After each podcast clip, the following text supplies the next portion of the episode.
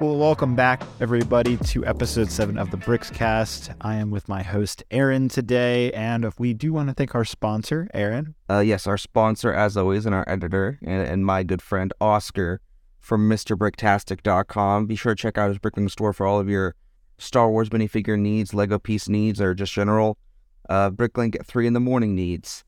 He has a bunch of great stuff. Just be sure to check him out, MrBrickTastic.com. And with that, I just want to also say, I'm the permanent host. I will I'm really stuck with grammar today. I will always be the permanent host, and that's just something that I think everyone's going to get used to. As much fun as last episode was with Jay, because I think that after the episode, the three of us went on a Discord call for about another hour or something after that.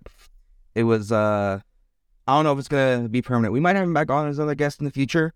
I think that all of us were pretty excited about that, and the comments in the episode seemed to also really reflect how much you guys liked Jay. So, yeah, we'll see. But I think doing guest hosts was a good idea. I'm hoping that we can do something somewhat live. So next month is Brickworld Chicago in mid-June 2023. It's Father's Day weekend for the U.S., and we're going to be with a lot of different people at Brickworld. It's the first time I'll be going. We'll have another episode, probably the next episode after this. We'll talk about my expectations for Brickworld because I've never been. I've only been to Brick Fair, Virginia. I've never been to Brickworld, Chicago. But when that happens, hopefully while we're there, Aaron and I will be able to do like a live recording podcast and have potentially one or two more guests on. So we'll just see what happens. Yeah, I think it'd be fun. I know that you toss around the idea of like doing like in a conference room type thing, which not that that wouldn't be good, but I don't know if we're at that level yet. Maybe we'll just like hop in our hotel room and record some stuff. But yeah, I know that a lot of mine and David's mutual friends will be there, and I mean, I know I'm looking forward to an absolutely great time. I'm actually driving up to Brickworld with 6 of my closest friends in a van from Houston for I think that's like 17 hours with no stops. So I'm excited. I'm really excited for all that. I'm doing all these U.S. conventions this summer, and I don't know. It's all coming up so fast. I can't believe it's already May. May 10th, geez. Wow. Yeah, so we'll definitely talk more about this probably next week. So I can't wait to talk more about it. We're going to try to keep this episode under an hour today, guys. We'll see if we can actually manage that. But Aaron and I both have things. Aaron needs to sleep after this, and I need to go work on Geonosis after this. Struggle. We both have things we have to do. So we're on a schedule today. We're on a schedule. Yes, the struggle of having one person in the U.S., one person in Europe, is that as the day procrastinates and it goes further and further, it just becomes later and later for me. So, like, when I finished dinner, he was doing lunch or doing other stuff, and it just kind of got to a point now, and it's like, it's 1 a.m., and I don't know if I'm going to be as high energy as I usually will be. I think I could tone it up, but I don't know. Yeah, we'll see. So we're going to try keeping this at an hour or under an hour. So with that... Exactly. So we should... Yeah, exactly. With that, I'm going to get into our first topic. Is going to be a rare Aaron is unbelievably and unconditionally excited for something from Lego. And that is that there is a rumor, and this is still just a rumor, that a $200, 2,500 piece Lego Concorde set is coming out. Now, I don't think I've spoken about it too much on this on the podcast, but I love airplanes. I love airplanes. I love flying. I love traveling on them. I love knowing about them. I love learning about them. I love reading about them. I love everything about airplanes. It doesn't matter what type. I mean, okay, I don't like propeller. Just large passenger planes, jet planes, or what have you. And for those of you that do not know, Concorde was an amazing 1960s project between a British company and a French company, and I think some other European companies, to produce a supersonic jet, passenger jet. So basically a jet that can fly at the speed of like a fighter plane from the military, but for passengers. And it was created to basically serve Paris and London to New York routes, because it was illegal to fly this jet over populated areas because of how fast it was going. It would like break windows, because it would just continually break the sound barrier, because it's going like Mach 1 or Mach 2 at like its max speed. And so it could basically cross the Atlantic in 3 hours, which is normally like a 6.5 to 7 hour flight. And obviously you could see the appeal to that. It was extremely expensive to get a ticket. I think tickets were like like $6,000, $7,000, $10,000, and counting for inflation nowadays for I think even one way. Wait, so why did they get rid of this? Why did they get rid of this jet? In 2003, that actually sounds very good. In 2003, so this jet went from this I don't know exactly what year it got developed. I mean, obviously, I need to do some more in-depth research, but broad strokes is that it got introduced in the 70s to British Airways and Air France. So obviously a British airline and a French airline, and they used it basically exclusively for Charles de Gaulle, which is Paris, to JFK, and London Heathrow, which is London, to JFK. They might have run some operations down in Miami. I'm not 100% certain on that. I know that the New York one was the super popular one, and it was a relative success. It was definitely a unique flying experience, because if you don't know, the Concorde is an incredibly iconic airplane in the aviation community. If you talk to somebody who knows, like, the smallest thing about airplanes, and you say Concorde, they'll know exactly what you're talking about. It is like the Republic gunship, I guess I'd equate it to. That's a horrible, that's a ridiculous comparison, but no. But I think I get it. Because I like probably most of the people listening. I had no idea what this plane was, and so you kind of just filled in the blank for me. It is like iconic, and it's also like the height of flying luxury because of how expensive the tickets were. Basically, everybody was treated as if they were a business class passenger, even though the seating was all economy. It's different because the flight standards of what we know as a consumer today is vastly different from what it was in the 70s, 80s. So the ticket prices were, like I said, were like $10,000. Like this was for rich people and business people. That's it. And so the market was served, and they ran flights for 30-ish, 40. Years without any with some minor problems. I think once the 1980s economic recession hit, they kind of just the flights were basically empty all the time. They still had plenty of passengers to an extent, but they weren't filling enough to make it worth it, because obviously to cross the Atlantic in 3 hours, the amount of gas you're carrying and the cost of that gas as well is just insane. And also the cost per flight hour of like the pilots who are especially trained on this airplane is ridiculous. But anyways, in early 2003, I think, a Concorde was sent down the runway at Charles de Gaulle Airport, and a piece of the United Airlines DC-10 that fell off of the United Airlines airplane when it took off previously was on the runway, got lodged in the tire of the Concorde, and therefore, I'm in way too positive of a tone for what I'm about to say, but this metal shard from the tire, because of how fast the tire was spinning, moved the shard so fast that it flung out of the tire like a bullet and punctured one of the fuel tanks, which were carrying a lot of jet fuel, obviously, and that almost instantaneously ignited and it blew up the airplane. And then in the process of the airplane blowing up, it landed on a hotel, and it killed everyone on board, obviously, and some people in the hotel. Horrible tragedy, but at this point, the Concorde was struggling to fill its seats. Most of the time, it was just, aviation fans and then the occasional business fan or rich person. So this 2003 accident basically killed the Concorde, and British Airways and Air France retired all their airplanes by, I think, 2003 it was when they all were gone. It was a very easy decision to make. They were not generating money, and this giant disaster just happened, which wasn't their fault at all. It was the fault of faulty United Airlines maintenance, but it's just interesting that the airplane got retired. So, and then so I looked, Aaron, just a slight correction. It was actually July 25th, 2000, not 2003. I just looked it up because I've never heard of this crash. Okay, then I think it's 2003 that it was retired. I know that 2003 is I could be wrong, but yes, early 2000s, whatever it is. But yeah. So you're right. It unfortunately killed 109 people. It was crazy.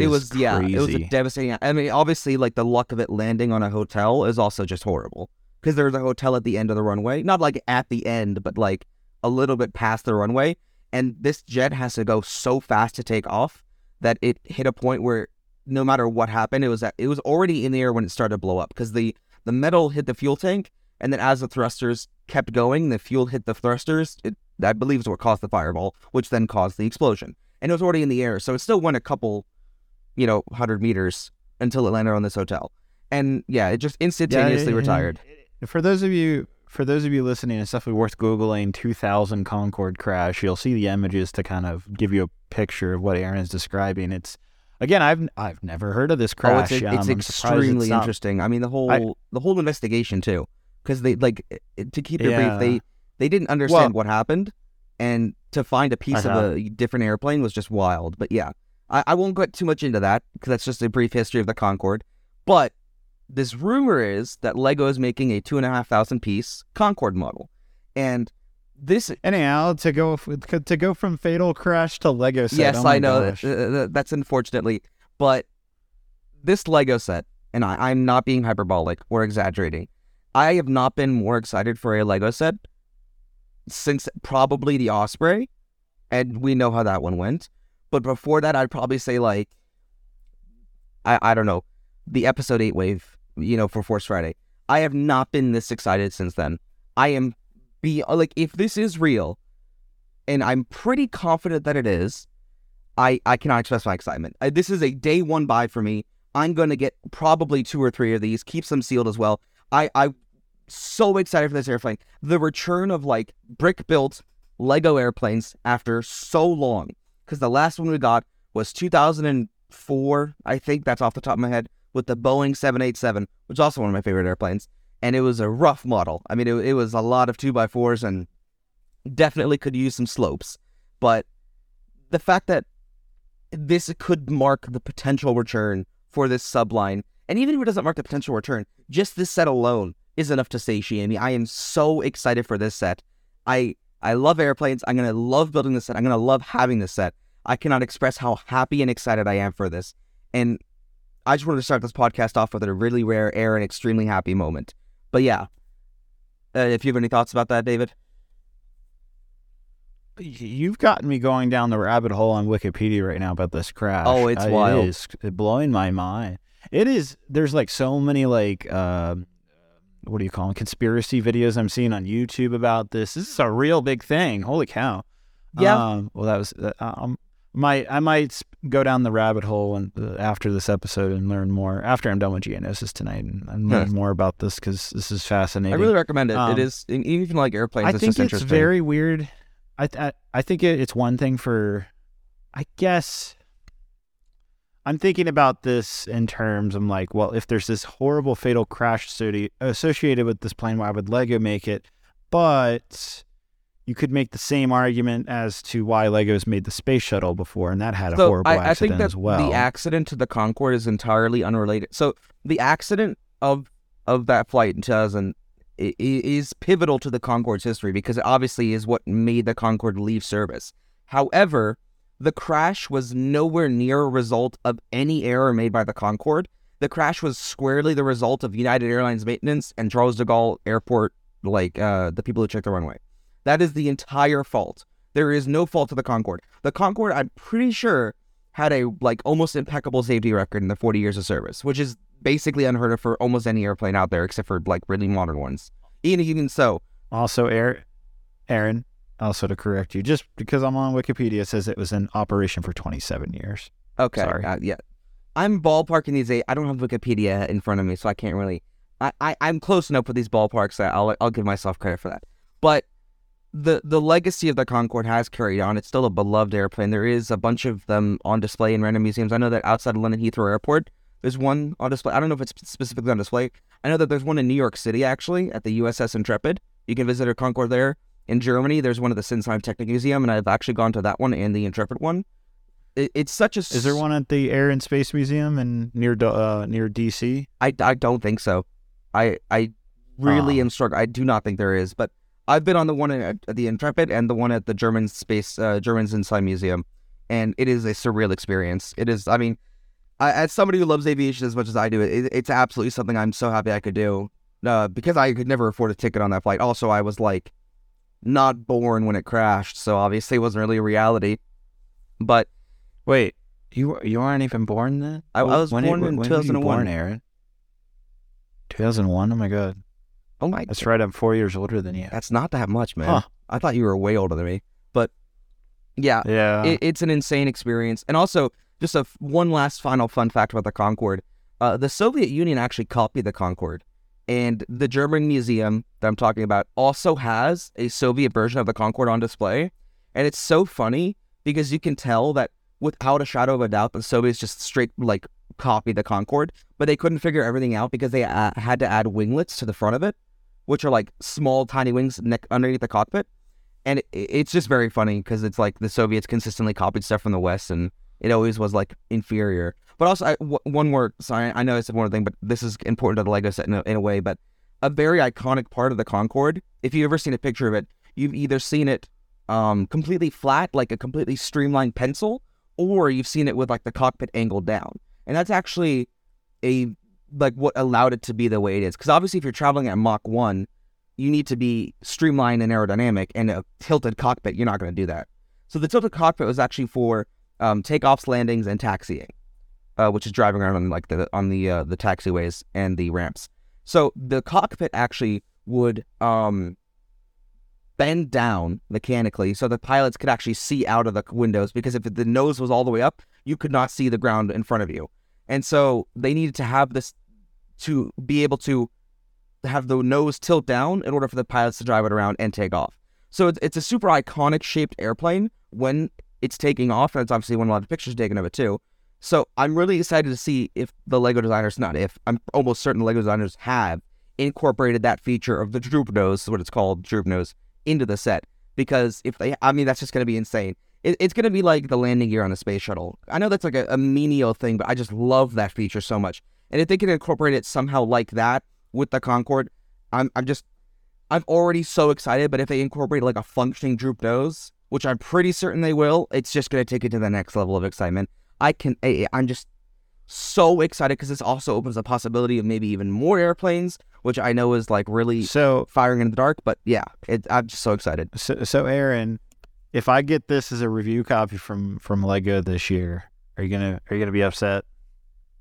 I mean, I might have to book a quick little flight to Richmond, but I don't know. Assuming that this is real, of course, because I don't know. I just know it's a rumor. I don't know if it's real. Assuming this is real, can't you have other people? You're gonna book a flight and you're gonna be a part of this review. Can't you have other people in your network do reviews for you? Yeah, I could actually have it sent to you. So that is an option. I could do the review. The question for is, you. Can you meet my quality standards for Solid Brick Studios? I could get a nice camera and like a backdrop of expensive Lego sets. I mean, because I would hate to get that set and then like, I mean, you did just for this last 12 minutes inform me about this plane and what it does, and I honestly do feel like I know a lot more now.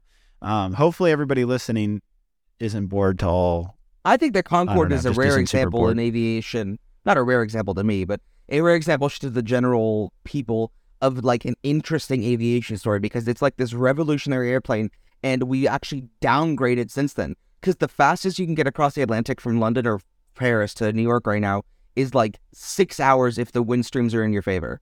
And like we went from 3 hours to 6 hours because of this disaster. And obviously the cost, whatever. The point is that we downgraded our technology, which is almost always the inverse of how it goes throughout history, because obviously, you know, innovation and, you know, then something gets innovated and then becomes cheaper and then available to the general public, which is how aviation started as a concept. Because obviously aviation used to be, you know, for rich people only. So, I don't know, the Concorde is super interesting. If you have any interest at all, DM me on Instagram. I'll talk your ear off, or look up a documentary. There's about 100,000 of them out there about the Concorde. It really is interesting. And if you are at all excited for this Lego set, it'll make you even more excited for this Lego set. And I'm so excited for this set. September, whatever that rumor day was, cannot come fast enough. Well, assuming it comes out September 1st, which would be the also rumor date for some other big Lego Star Wars sets that are rumored. I think it was September 4th, like, actually, was the rumor. The gunship. Oh, was it September 4th? Yeah. It would be around the same time as the gunship and the ghost is the two big rumors for September 1st. So that'll be interesting, but we should move on to our next topic, which is just kind of recapping May the 4th, Star Wars Day / really a week of Star Wars, it seemed like this year. Lego, of course, had their big promotional period from May 1st to May 7th. It was very hectic. If you were there at midnight on April 30th going into May 1st, the Lego shop at home was completely down for about 2 hours, and I took to social media to see what people were saying. It was just a complete disaster. People were saying they were just refreshing, and by the time they finally got in, the set they wanted was gone. I put out a survey on my YouTube community tab asking people what was May the 4th like Lego. What was May the 4th Lego like for you? You know, did you get all your sets? All of that. And the results were pretty interesting. I'll go ahead and pull it up. But what's also very interesting is that the Executor Super Star Destroyer was the very first Lego Star Wars set to sell out. I think people were telling me within the first 2 hours on May 1st. But, you know, what a lot of people forgot is that the Executor was available for pre-order for 2 months. I think they put it up for pre-order back March 1st, and, you know, it became available on May 1st. So it was available for 2 months for pre-order.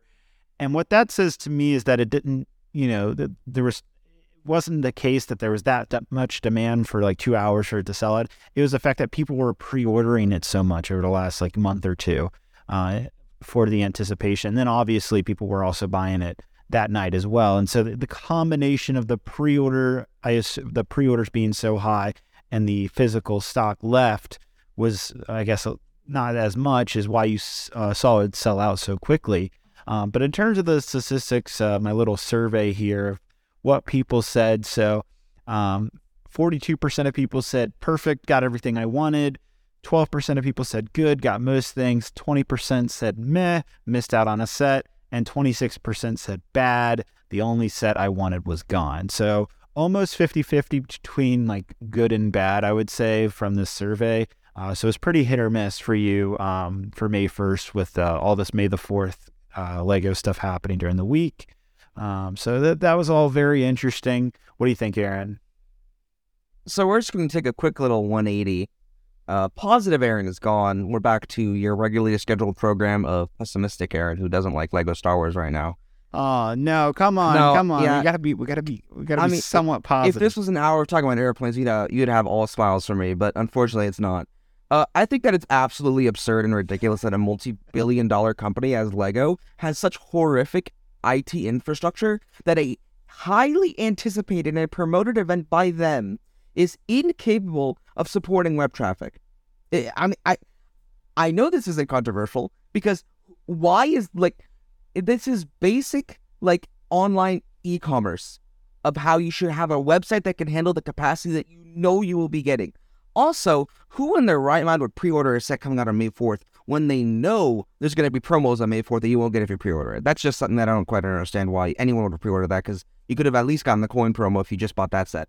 Also, I don't understand how anybody bought that Fang Fighter set. That thing is atrocious. The Tie Interceptor is cool, but that Fang Fighter is disgusting. In addition to the Spider Tank and the Fang and the Snub Fighter. All three of those sets, garbage. Hot garbage. Overpriced hot garbage. In addition to that Endor diorama.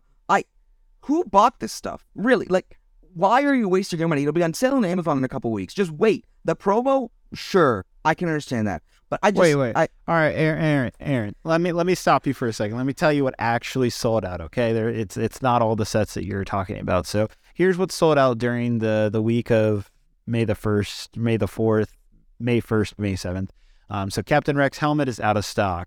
The Inquisitor scythe is out of stock. The BD-1 is out of stock. That makes sense. I'm sorry. Video game people just launched. Purchased the Inquisitor scythe at $100 retail. That is one of the most heavily discounted Lego sets available. Even with the bonus of the promos, that's not worth it. All right. And then we got the Dagobah Jedi's Training diorama, which I'm surprised to see is also out of stock. Maybe that's just getting retired soon. I think it's why it's getting retired. Out of stock. The Razor Crest is also out of stock. The big one? Set, but I also imagine that. Yeah. No, the $140 one. Which doesn't surprise me. Well, you know, here in Europe, Cantina's on. Yeah, here in Europe, we got that nice discount on the Razor Crest, unlike y'all. So I know some people who bought the Razor Crest for a very good price. Well, the UCS Razor Crest. Yeah, I'm talking about the playset. Yeah. The Mos Eisley Cantina is not out of stock, but it did go on back order. Same case with the Death Star trash compactor. Let's see, what else do we have here? Luke's X-Wing fighter, the playset.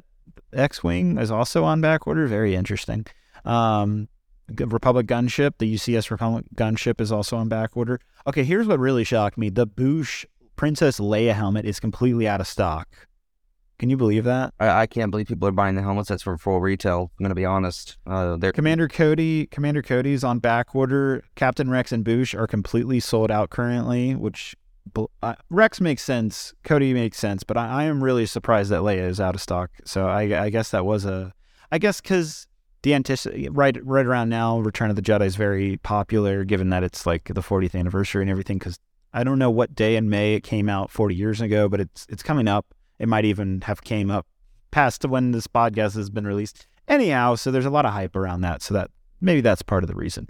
And of course, the biggest out of stocks were the Executor, the Mandalorian Fang Fighter versus Tie Interceptor, and the UCS X-Wing that just came out as well. The Endor Speeder Chase, Aaron, is still currently fully available. I wonder why no one's paying $80 when you could just buy the far superior Super Star Destroyer for, is it also $80? I don't know.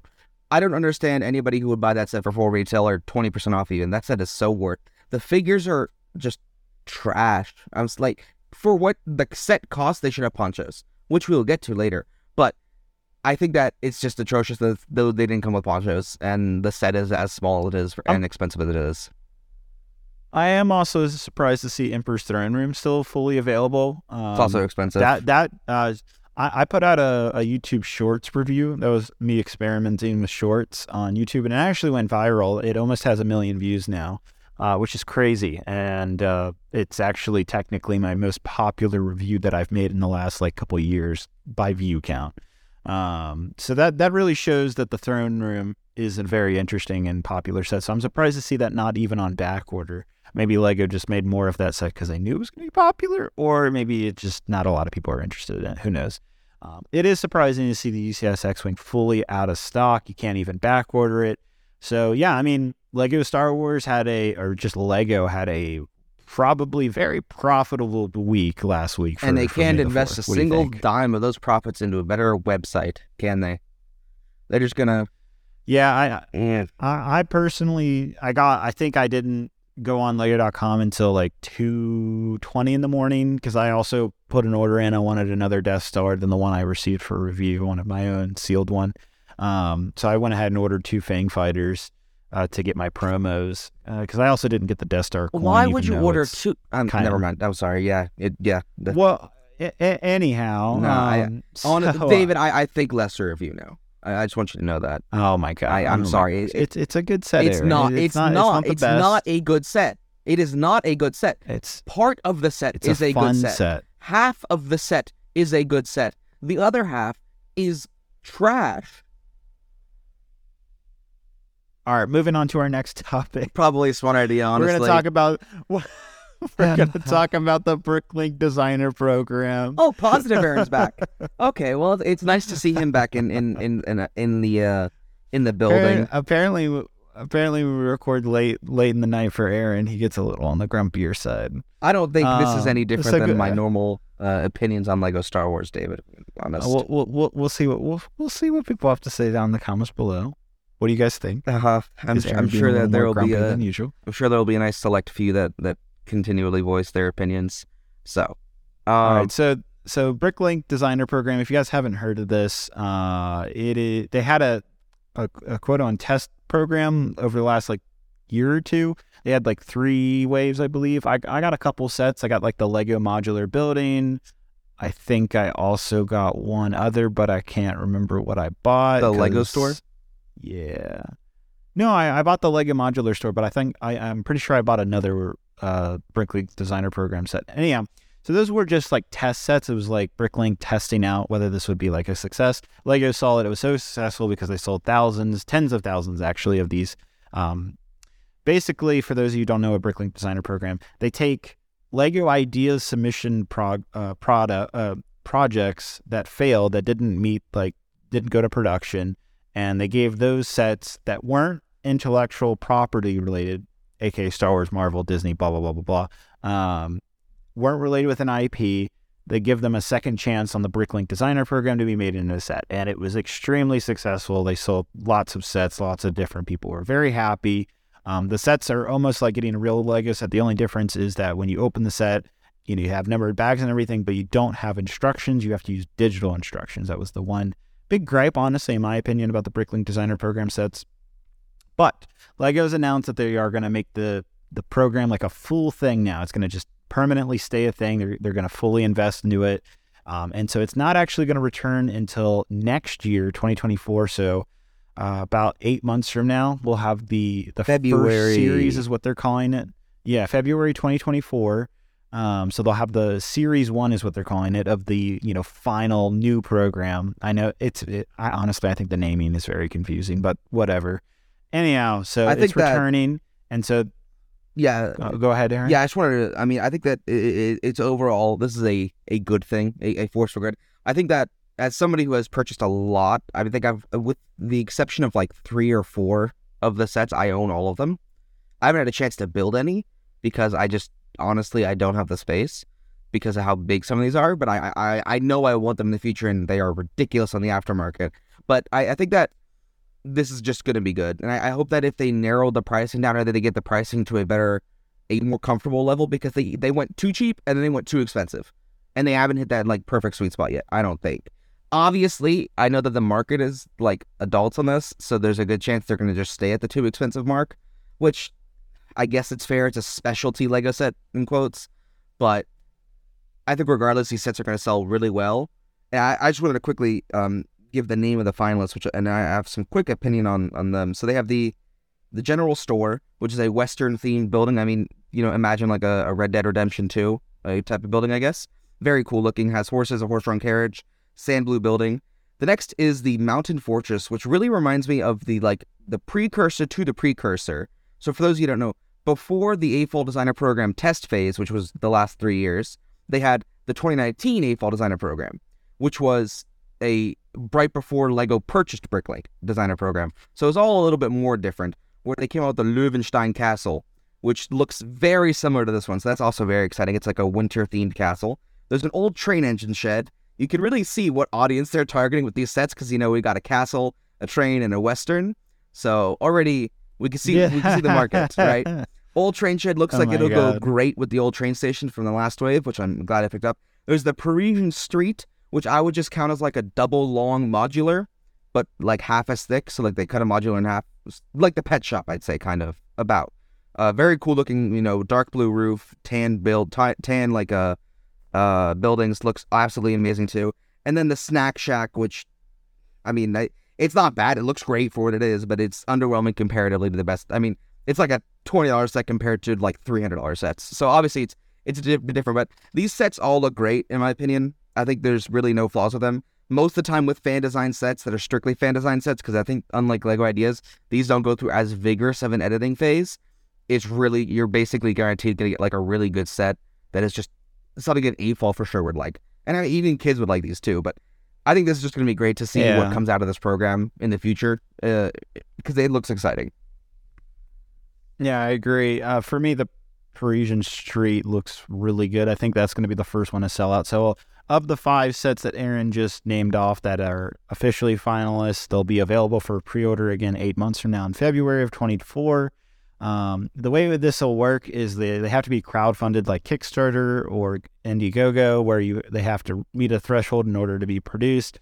Honestly, all of these sets are going to meet the threshold. They're all good picks. So they're all going to meet the threshold of I think Lego says 3,000 pre-orders, and then they're all limited to 20,000. So once it hits 20,000 pre-orders, you will not be able to get it after that. Did Lego say if there's going to be only like 4 of them go through, or all 5 can go through? Because I know that they've historically only had 5 sets go through. All 5. So if all 5 meet the 3,000 plus pre-orders, they'll be made. Okay. It's not like previously where only certain. It was like a first come. So like, I know what you're talking about in the previous.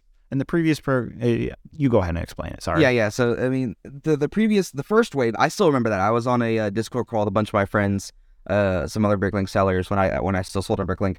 And we were all waiting in anticipation for this release, because this was the first wave that had like the castle in the forest and the fishing boat, which are like were 2 very highly anticipated ones. And also, I just want to say, quick side tangent, I think you're wrong about the Parisian restaurant. I'm pretty sure that the first to sell out will be the castle, and then the train set, because I mean castle and train, those are the 2 AFOL, you know, Achilles heels. Those are gone, you know. Those will be sold out very quickly, because the castle ones always go, no questions asked.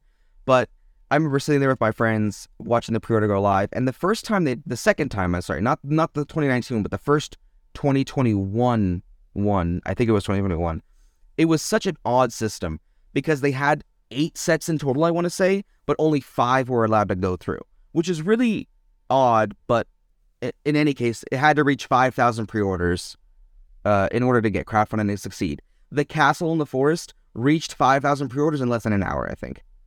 And then it sold out entirely, like, less than 2 hours later, I believe. And that's, like, people paying the $250 price tag then and there to receive a set, like, 8 months later.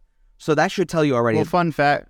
Yeah, go ahead. Fun fact, Aaron, is there was a glitch going on that day when they were doing the initial pre-orders for that for the Castle in the Forest, and the glitch was that people could order twice or something like that, and so they ended up actually selling 10,000 pre-orders. That's why they changed the quantity. Actually, you were originally allowed to buy 5 of each set.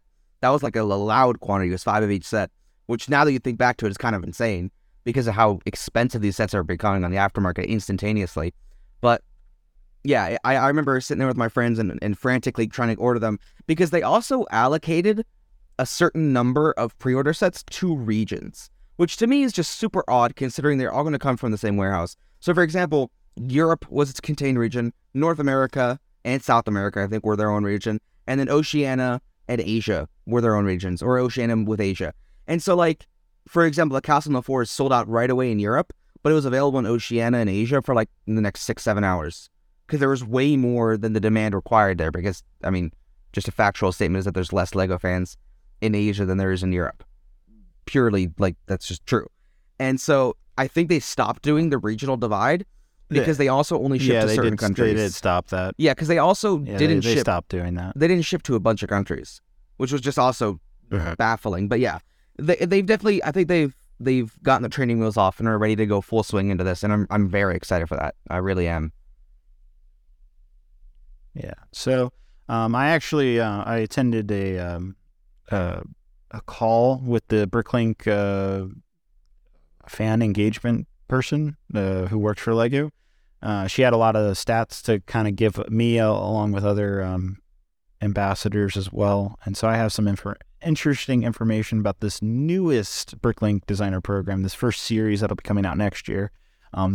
So the way this worked is they were not Lego Ideas submissions. It was anybody could submit a Lego set this time, Lego Ideas or not. And so in total, there's 375 submissions out of 307 designers. And then, fun fact, there was 57 designers. Of the 307 designers who submitted, 57 of them were BrickLink sellers. I don't know if that's an interesting fact. But in terms of voting, so you had to, the way this worked is there was 375 sets that you could vote on the BrickLink site for what got to where the finalists are today. And there was 2.1 million votes. That's crazy. That should show the reach of this project, and also why Lego is definitely investing more into selling to adults, because that is just, I mean, all of those people that voted technically had to be adults because you can't be under 18 on BrickLink. So that's just insane. I mean, obviously, I don't think it was 2.1 million people, but still, at least a couple 200,000. Yeah, I'm also okay. So just a little add some facts is the Snack Shack will have 548 parts. We don't have pricing right now for these sets. That'll come when the sets go on pre-order in February next year. I'm guessing that one will be like $60. Snack Shack is 548 parts, 3 stickers. General store is 1,848 parts, 3 stickers. Probably like 150. Old train engine shed is 2,298 parts and 10 stickers. Parisian Street is 3,465 parts. That'll probably be like 16 stickers. 450, which is painful. And then lastly, we have, of course, Aaron's. He thinks this is what's going to sell out first. The Mountain Fortress at a whopping 3,986 pieces. That'll almost be 4,000 pieces. That'll probably be like, 400 or 500. There is no stickers in that set. I think up to this point, the most expensive designer program set we've had is the Old Stud Trading Station, which was, that thing was massive. I was so close to buying that. I had it in the cart. I'm so happy I did. I think it was in the same lot as the modular building. I was like, and at the time, I didn't think that these BrickLink sets will be really worth too much after, but obviously they skyrocketed, triple their price after sealed in box, which is just crazy. Anyhow, I had that, and I think I think it was like the modular building being built by a crane. I don't remember what the name was. I also was considering that one. And I was just like, I don't need to spend like anything. I think in my cart with the three of them, it was going to be like $800-$900. And I was like, I don't need to spend this on these. Like, these aren't necessary for me to have. And I should have just bought them just for purely having them, because, you know, now it would cost $2,000 to get those sets, which is just insane. Yeah, the resale value in these is insane. I'm interested to see if that's going to stay true with the upcoming ones. I'm guessing it will. Well, they're still limited. So previously, BrickLink Designer Program sets were made in units. They would only make 10,000 of each. Now they're bumping the five sets that I just named off. They're bumping up that to 20,000. So it's double than the previous. They also limited quantity to 2 per person, which honestly, I'm going to buy 2. I don't know which 5 I'm going to buy of the 5 that have been. I'm probably only going to buy maybe the Parisian Street and the castle. I think that it's safe to say that every one of these sets will be worth more than what they're worth now, just because they're limited. Exactly, it will automatically make them valuable, and also because of the location of the purchase is also like obscure. So it's definitely. I think that if you have the financial ability and you're interested in like possibly selling one down the road, I would just get 2 of them right away, because there is. Yeah, I'm not going to guarantee it, but like 99% chances will go up in value almost right away. Yeah, and if you're not paying attention in February next year, it's so easy to miss the pre-order date. And then like if you're just not paying attention, you're not on the website, maybe you're traveling, maybe you're in Iceland, which is what I want to do next year. You're traveling and you miss the date, then you're out of luck, because even though they're making 20,000 of each of these sets, I guarantee you they're going to sell the first day. They're going to get the 20,000 pre-orders immediately. I don't know how many hours it'll take, but it'll certainly probably sell out within the first day, all 5 of them guaranteed. And so, you know, and that's kind of what drives up the crazy aftermarket prices. Cause if you aren't paying attention and you missed the date, then your only choice is to buy it through aftermarket, whether that's through BrickLink itself, which is really funny. And then, or like eBay or, you know, it is actually hilarious when you think about the way it goes. It's funny that you can sell them again on a BrickLink after you buy it. It's funny because obviously, if you don't know, BrickLink, to be a seller in BrickLink, you have to pay BrickLink a 3% of every sale minus shipping costs and tax, like whatever tax. Which is very low, by the way. It is incredibly low. I mean, eBay is like 12% and whatnot, it's 10%.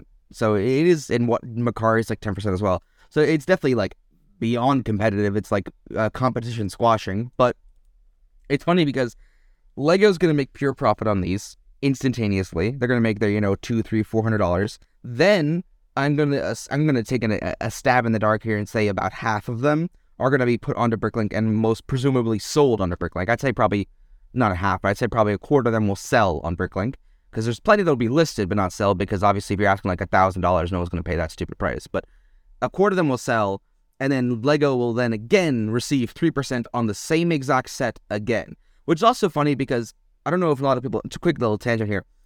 A lot of sellers on BrickLink buy from other BrickLink sellers that are cheaper than them and then relist the item into their store to then sell it additionally. And I've seen it actually where one seller bought from one seller, listed it, another seller bought from that seller, listed it, and then another seller bought from that seller and listed it. So Lego has now made money on this single piece 5 times. The initial set, the first sale, the second sale, third sale, fourth sale. And that's just like, yeah. That's crazy. It's absolutely insane that Lego. Wow. I mean, obviously it's only 3%, but 3% adds up obviously when you're making millions in sales a day, which I'm pretty sure BrickLink is. And it's like outstanding move from Lego, just buy up the secondhand market, because, and also the data analytics they get, I'm sure is outstanding as well. But because that's an example that I've seen personally. I'm sure it's happened way more than what I've just said, because there's so much buying on BrickLink that's done by other sellers who are going to then sell in their store. And it's wild to think about, because every time a piece sells, Lego makes another 3%, because every piece has come from Lego at some point. I think in the future we could probably have like a good discussion about BrickLink. BrickLink in itself could be an entire podcast episode talking about its history, where it's at today, and all that. But I think that actually we do need to move on to our next topic, Aaron. Okay. We do need to move on to our next topic, sir. So our next topic is Lego today, as at least for recording. It's been a few days when you're listening to this. But Lego announced the Ninjago City Market set, which is its follow-up to its large Ninjago modular sets. They've made three in the past, and this will be the fourth one. Yes. This will be the fourth one. Yes, you're right. Yeah, I thought you were saying they've made four now, but yeah. I have the original one, the original Ninjago City. I don't remember what it was called. Ninjago City. I didn't get the one. Yeah, I didn't get the one after that, the Docks one, and then I got the one that's still on shelves today. I don't know what that's called. Ninjago City Garden or something. Yeah. So this is called City Markets, and it reminds me of the Dock set because it's wider. It really does look like the Dock set. It does. It's insane. Yeah. It's kind of funny how Lego's doing this, but so a lot of people are saying there's a lot of blank space, but when you really start to look at it, it's pretty awesome. There's a lot happening in this set. I love it, and it's a whopping 6,163 pieces. 6,000 pieces. That is very big. That is bigger than the Hogwarts Castle. That's bigger than most Lego sets. So this is the biggest Ninjago set ever made, which is why I'm bringing it up. On top of that, it has a very competitive price at $370. 6,000 pieces, less than $400. I think this is the best price per piece set we've received in a very long time. I can't think of a better one. And then on top, 21 minifigures, it's one of which is completely exclusive to the set. Yeah. This set is exciting. I'm not a huge Ninjago fan. When I was a kid, and what I mean by kid is like when Ninjago first started, which is really painful to say, I'm going to be honest, but when Ninjago first started, I liked it. I got some of the first wave sets and all that, but then after that, I just kind of went full in on Star Wars, which I don't regret at all. But these sets really are like the cream of the crop of what Ninjago has to offer. I was fortunate enough to find the Docks actually in 2022 at a store for retail, and that was actually less than retail. And that was an easy decision to make, and that's what got me into these sets now. So luckily, I already have the city as well. So I have the city and the Docks waiting. I'm going to get this one, and I'm also going to pick up Gardens before it retires, and I'm just so excited to see people have these on their layouts of, you know, all four sets together. It's going to look as good as, like, modular layout. Oh, yeah. There's a picture on Lego.com that you can look up. Lego shows, it's a lifestyle image of the set, like, in person, like an actual room, and it shows the city gardens connected to the new city market. The combination, if you have city gardens, you have to get this, in my opinion, to get the city market, because it looks... The combination is incredible looking, and then it's actually perfect that if you have the original Ninjago City, you can put it on the other side, and I think that'll be like one of the best layouts. I think if you have the City Dock set, the one I don't have, that came out a few years ago, I don't think that one's honestly would look as good with this setup. But if you happen to have the first and third Ninjago City, then getting the market will be like that perfect piece to kind of connect the two sections because it looks so cool. The highlight for me is absolutely the cable car in the middle. It's a functioning cable car. It's so cool looking. If you've ever been to Asian... I thought the highlight for you was the toilet. No, I haven't gotten to it. But the cable car is the main attraction in this set. Okay, and it's normal people. Fun fact is like growing up, I loved watching engineering shows on like Discover and Science Channel and stuff like that, and I'd always watch engineering shows, and they'd always show like Hong Kong and all these Asian countries building these cable cars as transportation for people, and I always wish we had more of that in the U.S., and that's just the only time you see cable cars really if you're in the mountainous areas. Oh, yeah, I'm sure I would. But anyhow, so I always find cable cars to be very fascinating, and I think that's a great idea to make that the kind of the central focal point, especially for an Asian-inspired set like this. This is just perfect. And then the colors, just Lego knocks these sets out. It just looks great. Piece count's great. Minifigures great. Just all around great. People complaining that there's empty space in the middle, obviously, you know, everybody has their own opinion, but personally, I think this is going to look good. I think on its own, it does look a little strange. I'll give you that. But when you connect it into the city gardens, which I assume most people who are going to buy this set has the city gardens or at least plan on getting that with this, I think that combination is going to just be perfect. However, today is a special day, Aaron. Today is a very special day. You want to know why? You get to show your age? What? Nothing. No, but continue. Nothing. Why? Why is it a special day, David? There is a very unique feature in this new city market, and that is, this is the first ever made from the Lego group, everybody, a working toilet. That's right. The city market has a working toilet where I am not joking that it has a handle. It's on the back of the box. You can look at it on Lego.com. There is a handle and a toilet where you can put, and it even shows, put a brown Lego stud into said toilet, flush the handle like a real toilet, and that brown Lego piece will go out into the water, into the sewage area. And I think that is one of the greatest features we've ever seen in the Lego set. Those Aaron, hygiene practices don't seem too good, and I really feel like if that's going to be a constant, they should really recolor the water. That the Translate Blue probably doesn't seem too accurate in that sense. I think that you are, and David, I say this with all the love in my heart, you are way too excited for that toilet, man. Way too excited. You've talked about this a lot today. You are way too excited for that toilet. I'm glad you're excited, and you know what? It's cool. I'm very excited. But you're a little too excited, man. It's a little bit too excited. Just a tad. I think it's the right amount of excitement because as a kid, I remember the Lego City sets, you'd get a toilet every now and again, especially in the porta potty. And I was just like, dang, this thing doesn't work. All right. It finally works, man. Childhood David finally gets his Lego working toilet. Like, so maybe this is a dream doesn't come work true. Out, just become a plumber. Yeah, a Lego plumber. Exactly. You seem to have an interest in these things, but I think that. Oh my gosh. My opinions on the set are, like I said earlier, great set all around. Fantastic. It's going to look great with the other ones. I think that if Lego were to retire in Ninjago and just keep making these every few years, that'd be perfectly fine. But yeah, I doubt that's going to be the case. I think Ninjago is a dead horse they keep beating. But yeah. Well, today is also the announcement of the city markets. Also, announcement that they're revitalizing Ninjago with a whole new story and a whole new wave of sets called Rising Dragons Rising is what it's called. Not gonna lie, the dragon sets standalone sets are actually pretty good looking. So if you're into Ninjago, it's a great time. Lego seems to be, again, putting their best efforts. The same designers that I'm sure work on Monkey Kid are also working on this new wave of Ninjago sets because they look just as well designed as the Monkey Kid sets do. So great stuff. We should move on to our next topic, which is... okay, so...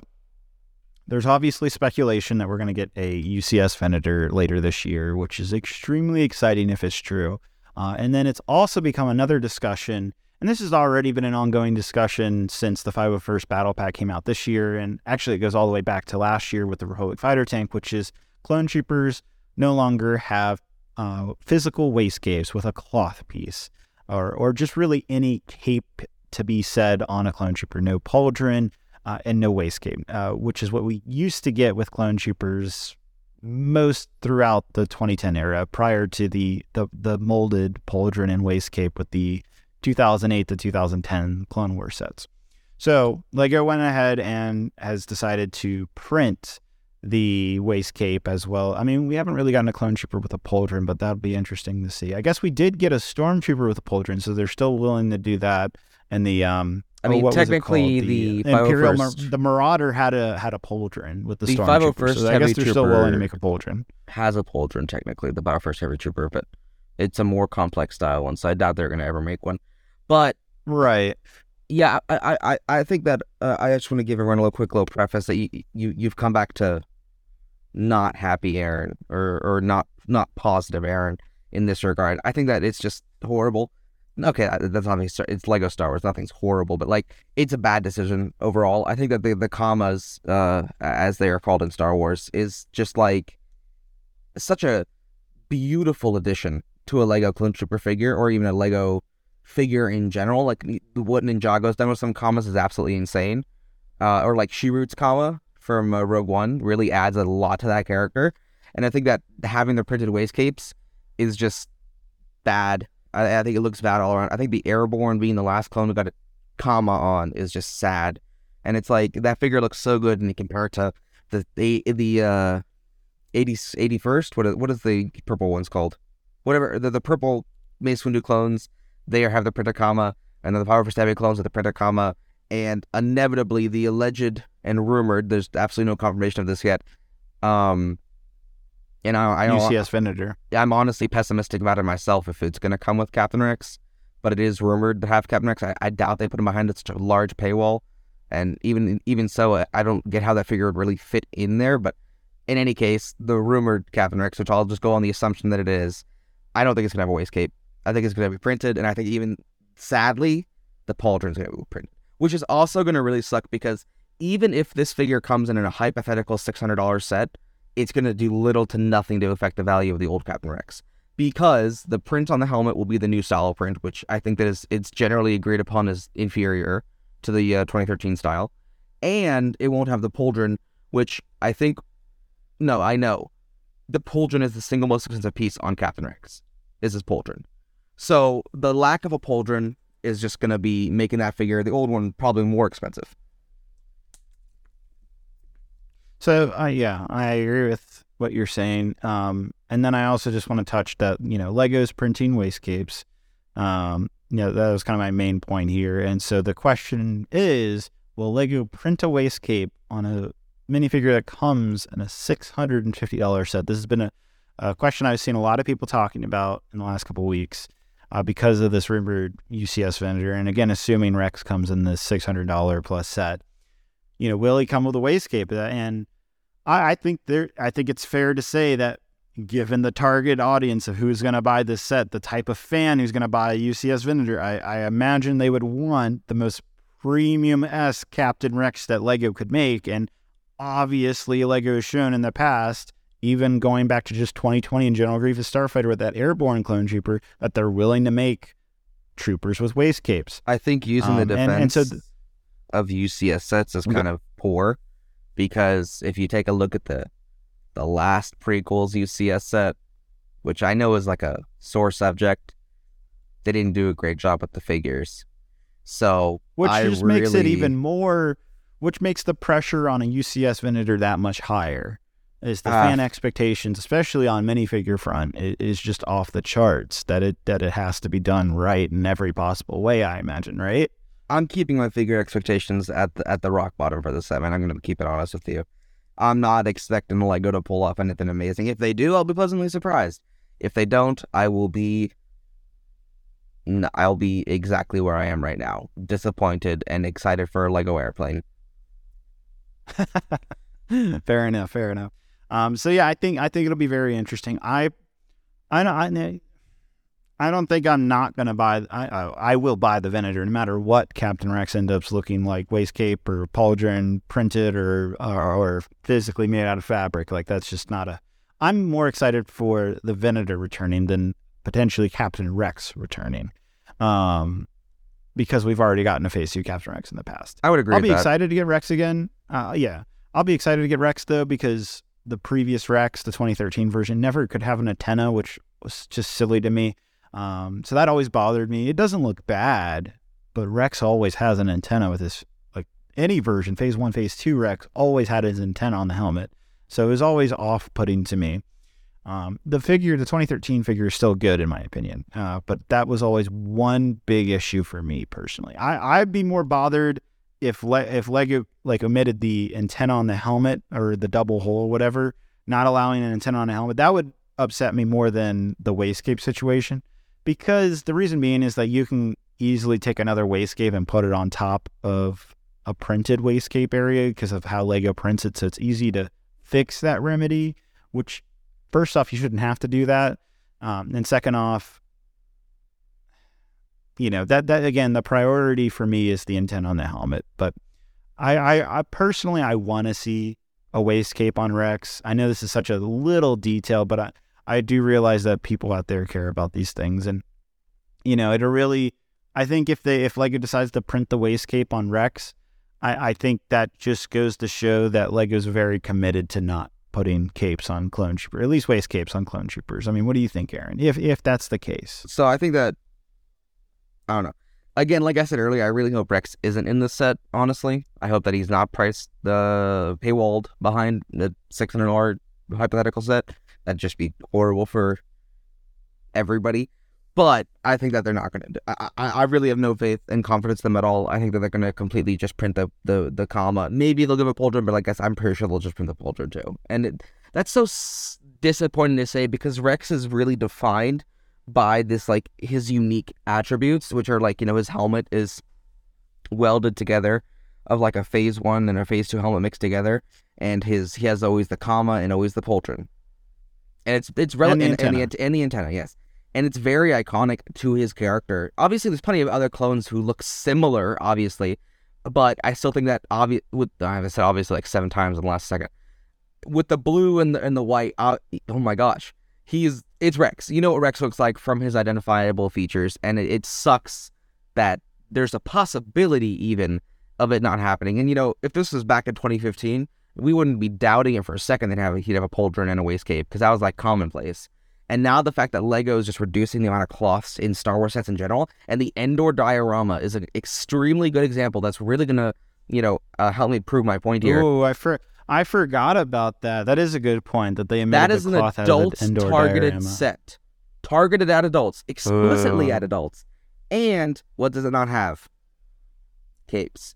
And it has capes that already exist in Lego's molds or designs or whatever. So the fact that there's no capes in that really seals it for me, that there's not going to be any Captain Rex combo. I didn't even think about that, Aaron. That's a good point. I know that it's going to be, Aaron's pessimistic and about everything, which, sure, you're not wrong, but it doesn't look likely. And that sucks, because you know what? I find myself falling out of love with this theme, and this is not helping. Anyhow, on a brighter note, again... On a brighter note, hopefully we'll end up getting a UCS Venator. Hopefully that'll look good. I got my fingers crossed. The rumor is Captain Rex and Admiral Yularen are supposed to be the two figures that we get in the set, both of which I would be very excited about. We could get other figures, obviously, like Anakin, Obi-Wan. Honestly, there's a billion figures you could put with a Venator. So we'll just end up seeing if this all comes true. But I mean, just in general, I understood why Lego. Especially for the Republic fighter tank and the 501st battle bag, those are the only two sets currently on shelves that have clone troopers that needed waistcapes and that Lego decided to print. And both of those sets are $40 and $20. Those are cheap sets. And so, again, the bigger point, and this will also reign true for whether the potential gunship that's supposed to come later this year, it's also rumored we'll get another Republic gunship, and said gunship is supposed to be the Coruscant version of the gunship, and it's rumored to have Commander Fox in it, and so it'll be also very interesting to see. I think the price is supposed to be like $140, $160. Whether Fox will have a waistcape or not as well, that'll be very interesting to see. Fox and potentially Rex around the same time getting released. Those two sets getting released. Whether one has a waistcape, one doesn't, or both don't, or both do. I don't know. There's just lots of speculation. I think that the Endor set, before the Endor set got revealed, I still held out hope that if there was going to be another clone with a comma in the future, because at that point I don't think any of these rumors were out yet before the set came out, that there would be commas again. And since the Endor set has came out, and you know I've seen how committed they are to just printing it, I don't have faith. And honestly, I want to quickly ask you about. Do you think that the reason that they're printing all of this, like this is going to be conspiracy theory, because obviously the real reason is because kids will destroy the comma, but do you think the reason they're doing this is because over all these years, people kept complaining there wasn't enough printing on the pieces because they always had to do stickers, and so Lego just interpreted the capes and the stickers as interchangeably the same thing, so they removed the thing you have to add and just put it all in the figure printed, and they're like, well, it's what you wanted, right? You know what I mean? I guess, but like... I mean, this is what we wanted. No, Lego knows that fans care about details on minifigures, and getting as much dual-molded legs and arm printing as fans could want. They know that fans care about that stuff.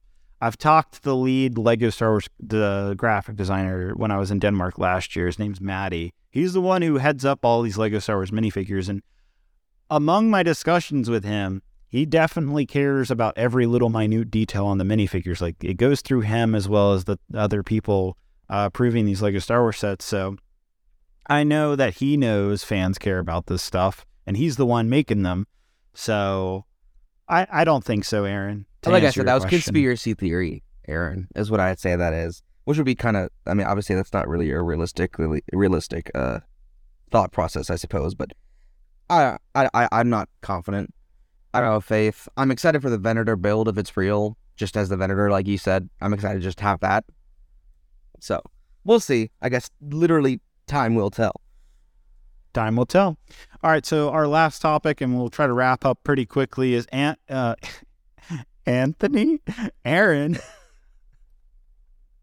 I was glad you, Anthony. I don't know why. I was thinking about Blaine and Anthony. Yeah, because we were talking about them earlier. Yeah. Our last topic is Aaron. Right. So I just wanted to quickly get your opinion on a. This will be relatively fast because I'll cut it down, save the rest for later. But do you know what reproduction figs are? And not reproduction like fake Lego, but like reproduction prints and stuff. Yeah, so it's literally almost like custom Lego minifigures, except the only difference is that they're literally mimicking the exact Lego design, trying to make it look almost exactly like the original figure. The difference with a custom minifigure is it's a new design, but both replicated figures and custom Lego minifigures are utilizing genuine Lego parts regardless. But the difference is that they're trying to replicate the design of the original Lego figure, right? Right, yeah, and so that's what I just wanted to, because I, a couple months back I was talking to somebody, and I also saw on Instagram, I think, I don't remember from which customizer it was, but I think somebody was producing a Cloud City Boba Fett, the 2004 figure, on old dark gray parts with the green Boba Fett helmet, obviously, and the print looked like scarily accurate. I couldn't tell what type of print it was, because I think Lego uses pad printing, right? Yep. Yeah, so I if it was pad printing, and the design, it looked eerily similar. If they use pad printing instead of UV printing, which if you don't know the difference, you can feel physically feel the lines on UV printing, so it's defined. That just seems worrisome for the resale market, because I feel like companies or just people in general with bad intentions, I guess, started doing this with other hard to find and desirable figures, what's the stop to just flooding the market? If you have any thoughts about this, or anybody in the comments has thoughts about this, I just thought it'd be interesting to quickly discuss that. Yeah, so first off, so I have a background in custom Lego minifigures, so I can comment pretty heavily on this. First off, it is very hard, especially, let's specifically narrow in on Cloud City Boba Fett, because that is a figure that, someone would want to make fakes of. Fakes meaning that still it's real Lego, but they're making the figure again, basically, and not the original version that came in the set.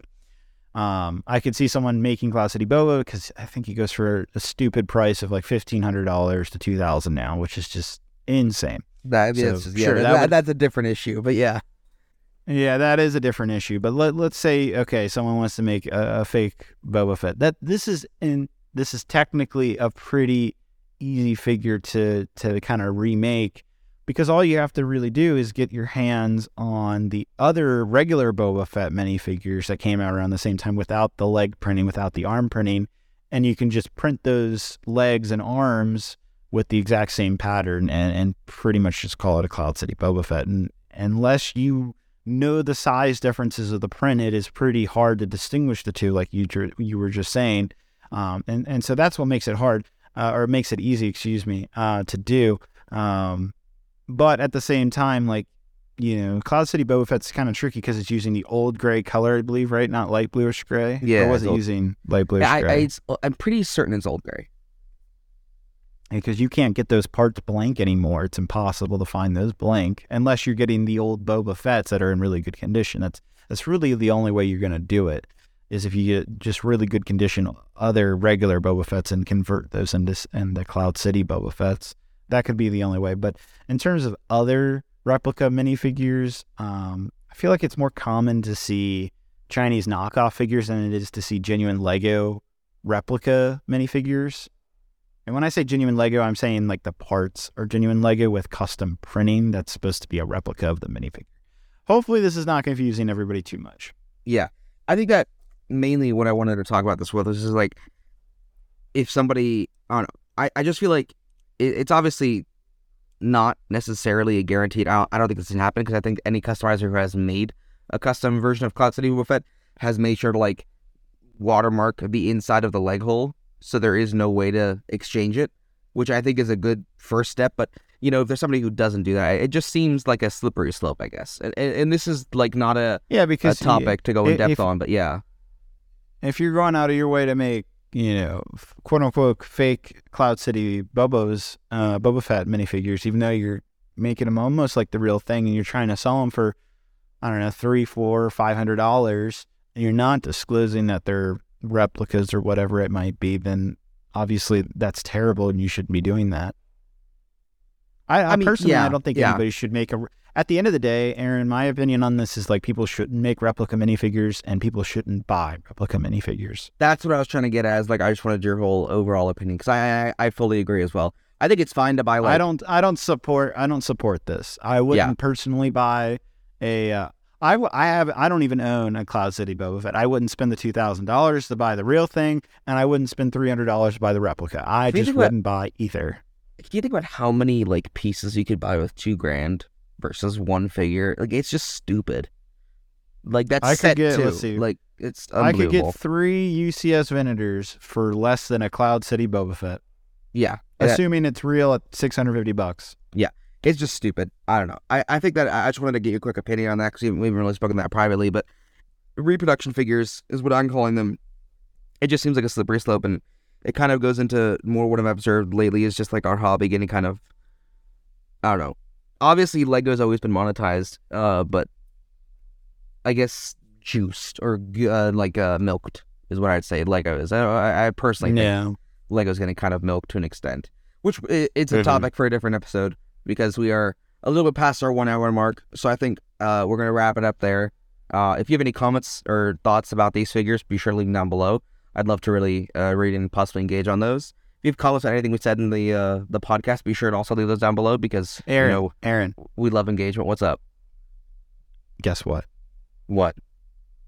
I didn't tell you I was going to talk about this, but I just want to say that Final Cut Pro is finally coming to the iPad. I don't sound excited for you, but I have no idea what anything you just said to me means. It is... Such as a video editor, as someone who runs a YouTube channel and does videography professionally, it has been a dream of mine to have Final Cut Pro on the iPad. It's Apple's own editing software, and that was announced today, and I could not be more happy. Well, I'm in a great mood is what I'm trying to say. That's great. Maybe in the future we'll have a live stream, but like a video with us on it, which I think actually we should talk about that privately is maybe the Brickworld show or Brickworld episode, we should do cameras on for once. And maybe only once. But we'll see. Because I feel like at that point, it's already at Brickworld. Why not? And you know what's awesome? What? I just got to talk about this. This has nothing to do with Lego. Well, it kind of does. I've always wanted, and I actually experimented with this with week one of building Geonosis, is that I've wanted to overlay drawing on videos. So I've wanted to animate drawings, right? So like if I want to draw an arrow on the video that I'm, you know, to point to something, that has always been extremely difficult to make that happen. You'd have to like pull up Adobe software and all this, or what I was doing in the past is I would literally draw an arrow on a green background on my iPad, bring that into the video editing software, green screen the green out of it, so then I just have an arrow being drawn, and like it was just the most difficult process in the world. And Final Cut for iPad, you're going to be able to literally draw on the video and animate it in real time, and that is just such a game changer for me. I cannot wait to do that. Well, my point being is my quality of content in the future from just this simple little thing is going to be crazy good. Maybe the consistency can be good too. Oh my gosh! Aaron, I uploaded a video every day for 7 days straight last week, and I feel like I deserve a break from uploading. And did you not see how well they all did? Yeah, they all did great. And, so what does that tell you, David? Thank you to everybody. Thank you to everybody who was watching my videos last week. People want to see more. Thank you to everybody listening to this. Okay, they want to see some great Solid Brick Studios content consistently. I know. You know, and maybe Final Cut Pro on the iPad's all you needed. Geonosis Week 6 is next. That is my. I'm literally the second we're gonna stop recording this, I'm gonna go downstairs and continue working on Rockwork. Well, I'm excited to see that in a video. Ideally soon. Sorry, it'll be soon. I gotta stop dogging on you for this, but I think that I'm not alone. I was saying that, you know, more content from David would be great. But in any case, I think that's where we're going to wrap it up. If you have any final thoughts, David. Nope, that's it. Let us know down in the comments below what you thought about this week's episode. Let us know if Aaron ranted a little too much about the airplane. I think maybe ranted. That was delightful, like delightful speak about Lego doing right.